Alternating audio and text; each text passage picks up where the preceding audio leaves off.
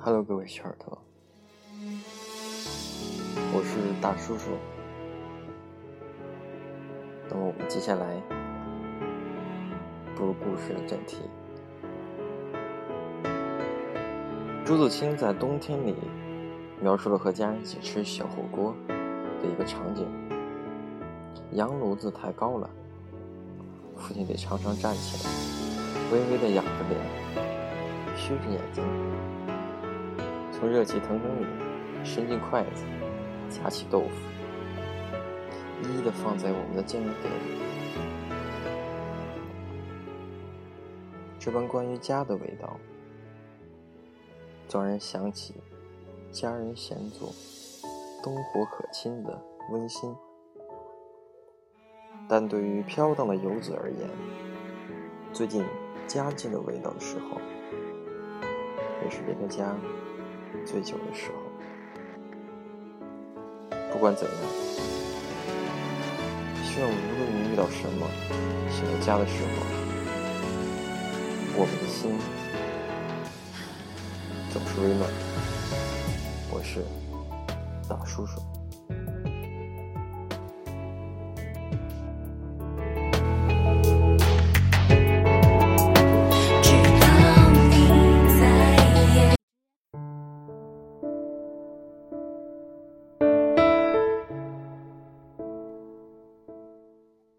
我是个很喜欢铜火锅的人，然而南方这边的火锅却很少见用到红铜火锅的。尽管食物的种类特别丰富，但是每次吃总觉得会少了些什么。偶尔见到用的铜火锅的大都是北方的火锅店，也总要找机会进去吃一吃才算完。对于铜火锅特殊的喜爱，大抵是童年时代就种下了根。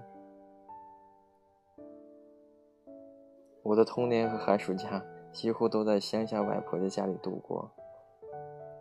娃们大都与我的年龄相当，每每吃完早餐就一同在各处窜游。夏天就到河里去摸鱼，翻石头找螃蟹；冬天就大专生活，看鬼片，打游戏机。这些小小的快乐，一点一点地填满着我的童年时光。我甚至都还记得捉鱼的小螃蟹在我手上爬的酥样，看鬼片吓得跑回家狼狈的模样。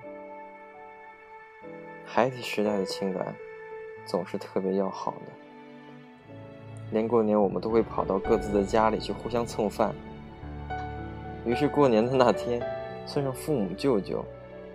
便成了外婆家里最多的时候。那时候家里有一口好看的铜锅，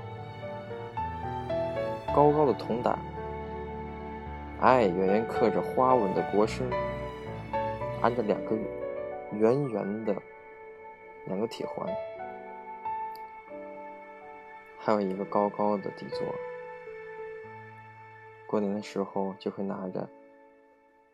一起煮火锅。家里的老太太的手艺很是不错，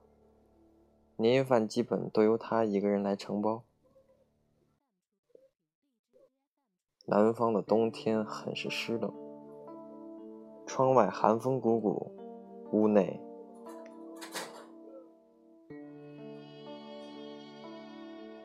摆上桌的铜火锅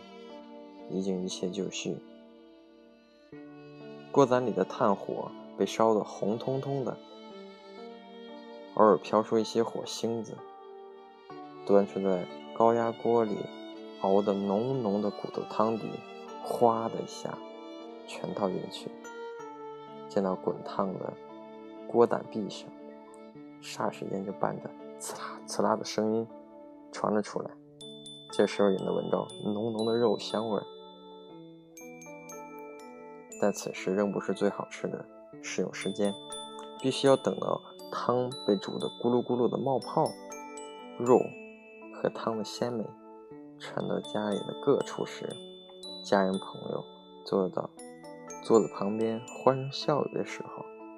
才是最好的时机。这时的肉已经被煮到脱骨，每咬一口，满嘴都是肉香味儿，烫口但却又满足。再趁热喝上一口鲜汤，暖胃之余，皆想让人长居一口，爽！绿油油的香菜多多的放下，不时就惹到火锅冒出的热气都随着一股莫名的香气。除了肉和青菜之外，家里的火锅配菜一定要有红薯粉。农家的红薯粉又软又滑，带着汤汁的味道一起进入嘴里，叫人好不快乐。热气腾腾的火锅坐在餐桌旁，一起的家人朋友看电视，是幸福的最高奥义。后来日子快快的走，我也长大了，很少有时间回外婆家，爸妈也各自去了不同的地方读书，年照样过，大家已经很少见面了，而家里的铜火锅也随着时间被可控的温度的电火锅淘汰，不知道几时就被撤下了桌。我没有再在家里见到过那口好看的锅，也没有见过里面被烧得红彤彤的炭，我始终对它抱着和别的火锅不一样的情感。大抵是因为人在长大，身边的人来来往往，曾经要好也变成了疏离，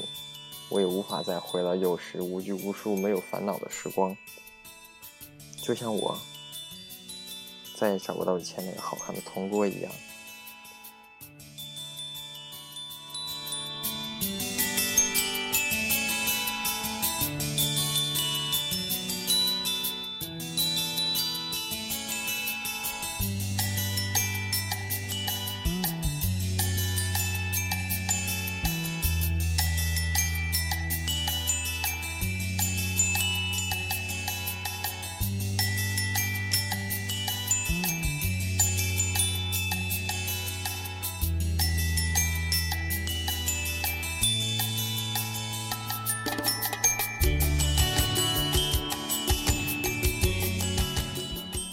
今天的故事